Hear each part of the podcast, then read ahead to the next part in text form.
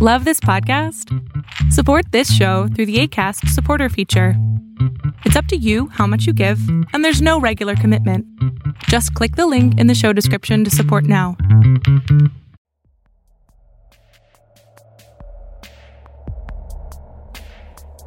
Hello, and welcome to the Outsider Art Podcast, Episode 9 Bill Traylor. Now, I will admit to being somewhat nervous about presenting a podcast on Bill Traylor. I'm not well versed in American history, and my knowledge of the antebellum South, emancipation, and Jim Crow segregation is minimal to say the least.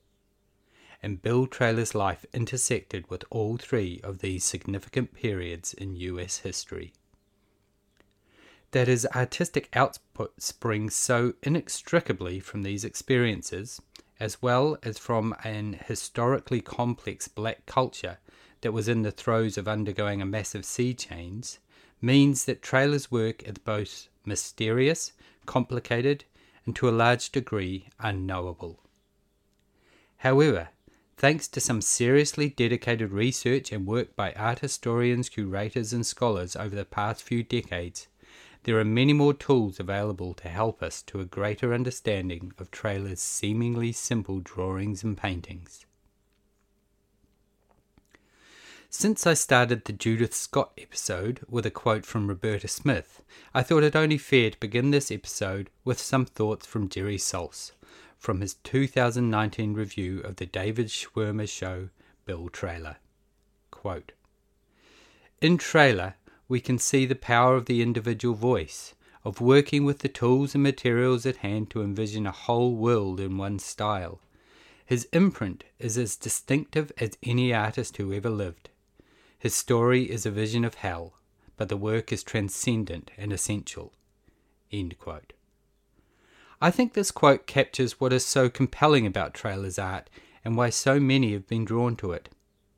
Understanding the deeply unsettling history of the American South has been a necessary preoccupation since before the beginning of the civil rights movement, and the arts have proven to be fertile ground in opening up the doors of perception to a time when the USA was going through its most fundamental social change. Traylor's work, while being, as Saltz says, an individual voice, also reflects back at us the experience of being black in America in the second half of the 19th and first half of the 20th century.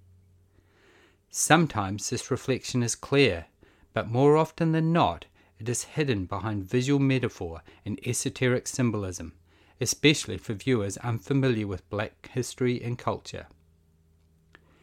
Leslie Umberger curator for folk and self taught art at the Smithsonian American Art Museum, comments on this in an article in Antiques Journal from 2018. The article was extracted from the monograph Between Worlds The Art of Bill Traylor, which accompanied the 2018 2019 major retrospective of Traylor's work at the Smithsonian.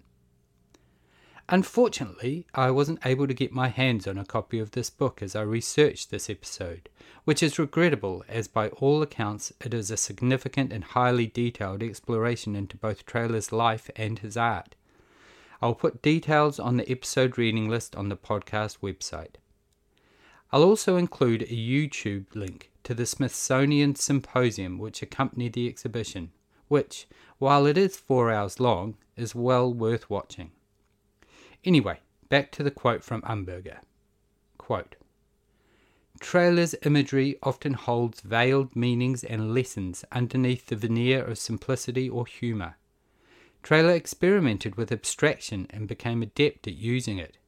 He would have understood acutely that faithful representation could be perilous for a black man to pursue. His art reveals the various ways in which he skirted clarity and mitigated risk. When Traylor began constructing the pictorial representation of his life in the late 1930s, he was essentially homeless, living on the streets of Montgomery, Alabama, and sleeping in a makeshift back room at the local funeral parlor. He was 85 at the time, and his studio was the street, Monroe Avenue in particular, in the black business district, and he worked in full public view in interaction with his community.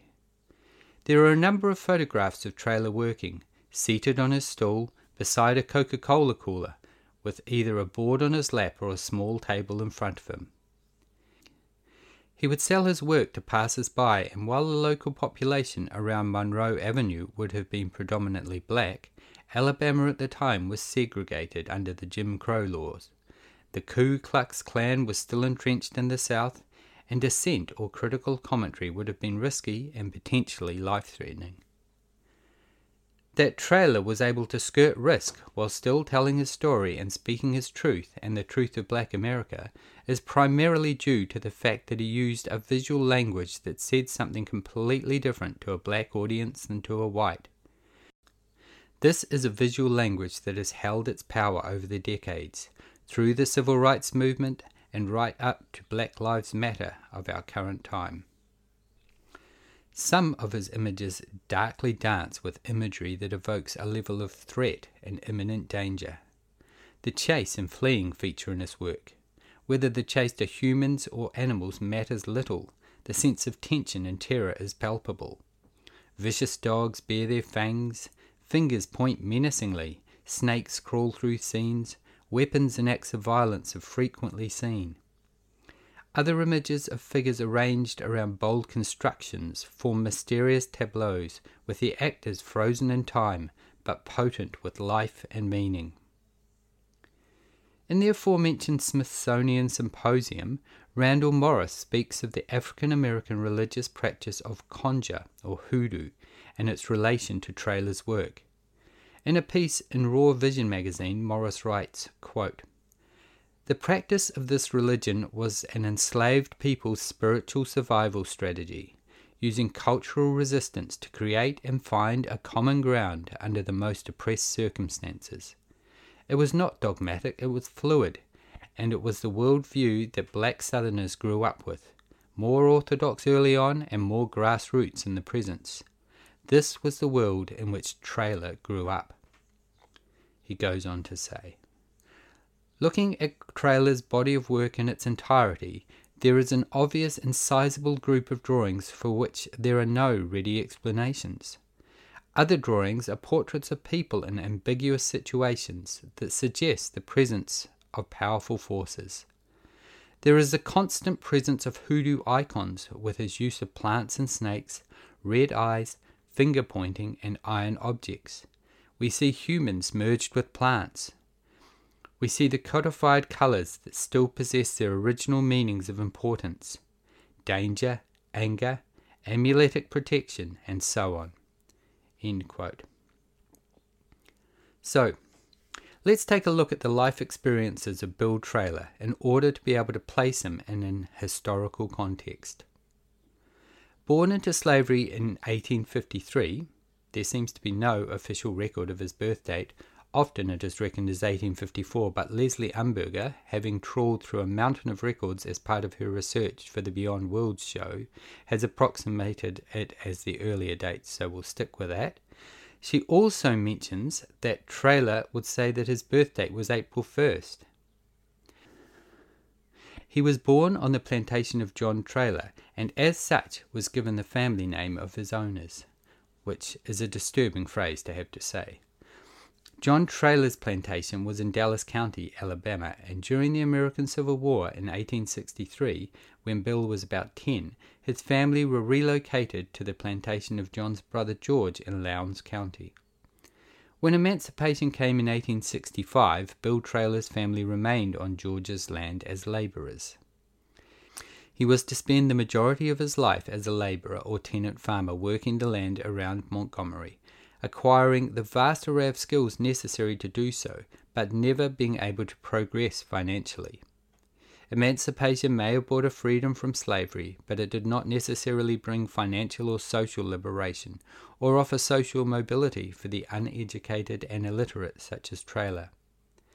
Umberger comments on this.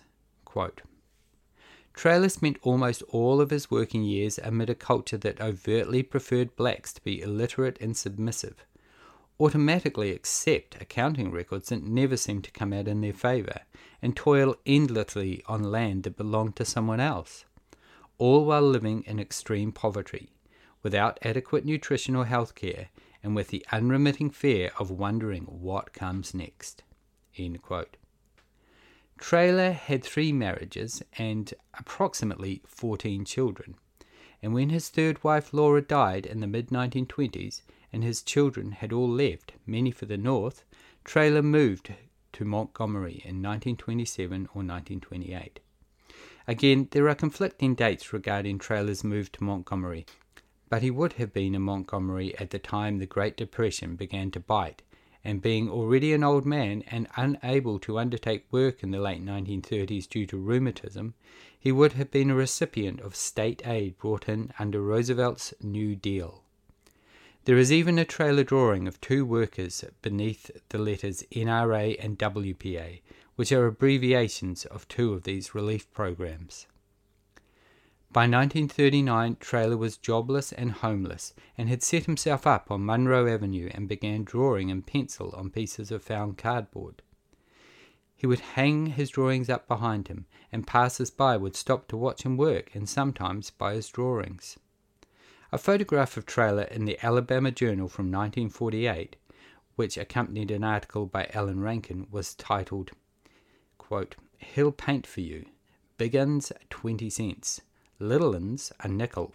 End quote. In the early years of 1939, the young artist Charles Shannon encountered Traylor at work. Shannon, who founded the short lived but important cultural centre New South that same year, and who had long been fascinated with African American culture, describes first meeting Traylor.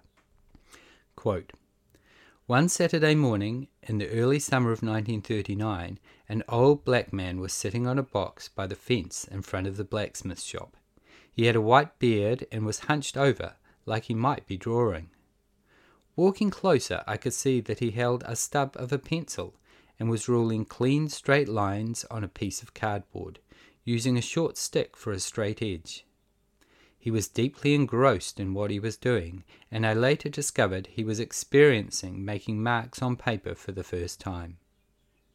The next day I found him there again.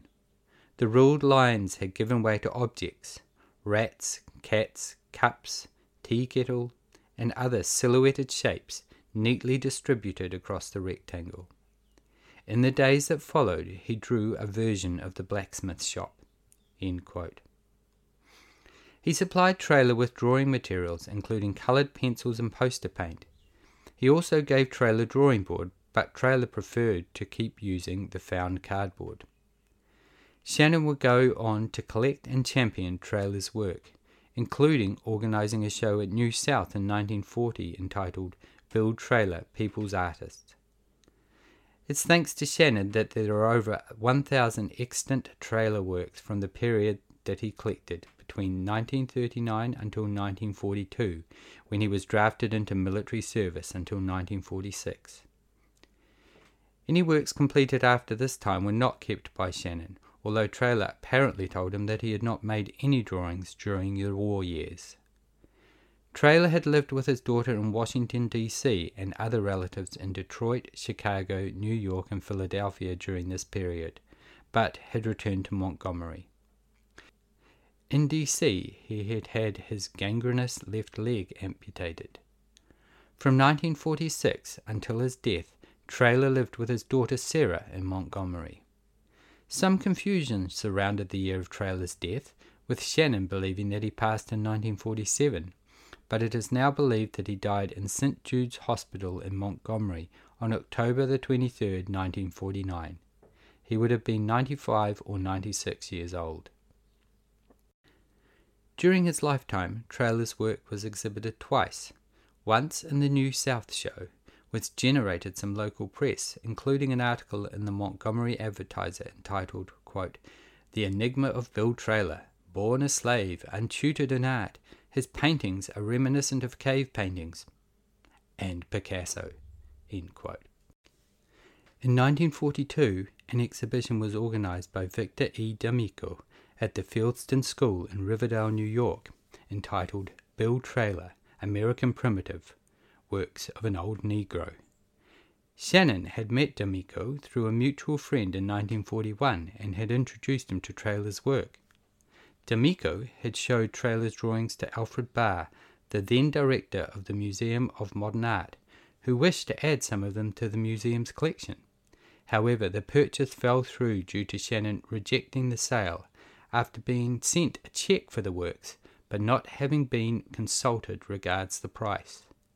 So, unfortunately, Traylor's work did not make it into the influential MoMA collection during his lifetime.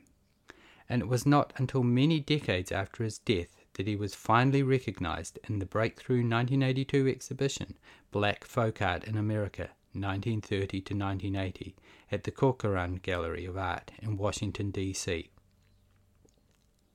Let's go back to that Jerry Saltz review for his take on seeing Traylor's work at this time.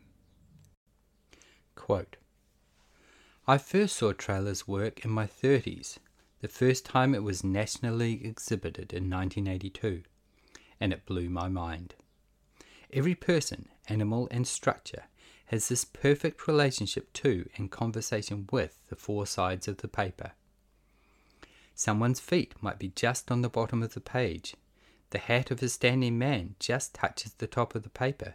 His raised finger pings the top edge. This isn't some quaint, folksy art. Traylor is up there with Picasso in this formal regard.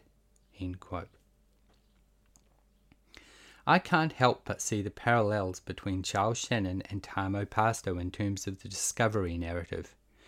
Both came upon the respective artists that will profoundly influence their lives by accident.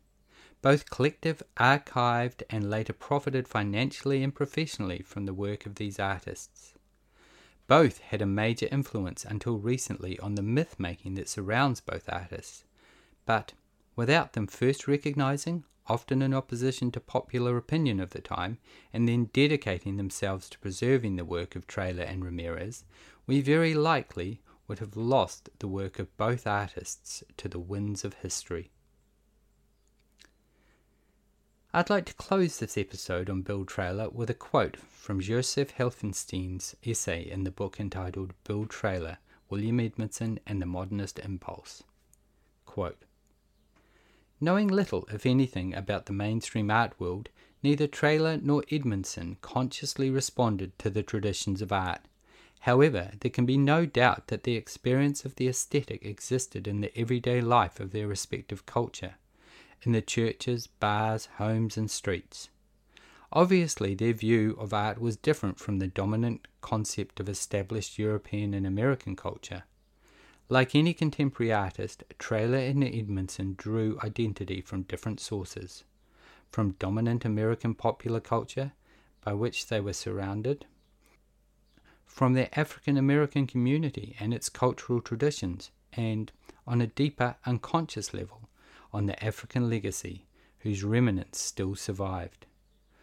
Both Traylor's and Edmondson's art is located in the modern tradition of hybrid non Western culture and in the precarious territory of subculture, the ghetto at the margins of American consumer society. I hope that this episode on Bill Traylor has whet your appetite for further investigation of his work. When I first decided to do an episode on Traylor, I did so from a gut instinct compelled by the raw simplicity and power of his art. Having dug a little deeper and with a better, though by no means complete understanding, I see that Traylor's work offers viewers so much more than I expected. It is, I believe, a portal into the soul of America, and with the right lens can play an instructive role in healing the hurt of a nation. As always, I've drawn on a fine body of scholarship in putting this episode together and will be posting a reading list on the podcast website at shows.acast.com slash outsider art podcast. I would thoroughly recommend taking a look at some or all of the references. There are some very considered essays, incredible photos of both Traylor and Montgomery during this time, and of course, beautiful reproductions of his work. Also, just a bit of housekeeping. You may have noticed that both Judith Scott and Bill Traylor have been covered in single episodes, while I took three episodes each for Adolf Wölfli and Martin Ramirez. This is not because of some arbitrary ranking system that values some artists as three episode artists and others as one episode artists, but because I'm still sorting my shit out in terms of putting each episode together. I especially struggled for the Wölfli and Ramirez series of episodes, which is why there were three each. My intention with the podcast is to encourage you guys to want to spend more time looking into each artist after each episode. It's more about a taste than a full meal, so I am aiming to try to stick to a single episode for each artist from now on. If I don't manage, and I do see myself struggling to do just one episode on Henry Darger, it's not because any one artist is more important than any other, but just because I'm ill disciplined. I haven't yet decided who's coming up next on the podcast, so that will be a surprise for the new year. And on that note, all the best of the season to you and yours, and wishing you a Merry Christmas and a fruitful 2021. I sincerely hope that it will be better than this train wreck of a year. As always, if you can please review, subscribe, follow, and share the Outsider Art podcast, it would be much appreciated. And if you have any feedback, feel free to join up to our severely undersubscribed Facebook page and comment to your heart's content. There's a link to the Facebook page on the podcast website. Thanks so much for listening, and I look forward to you joining me next time on the Outsider Art Podcast.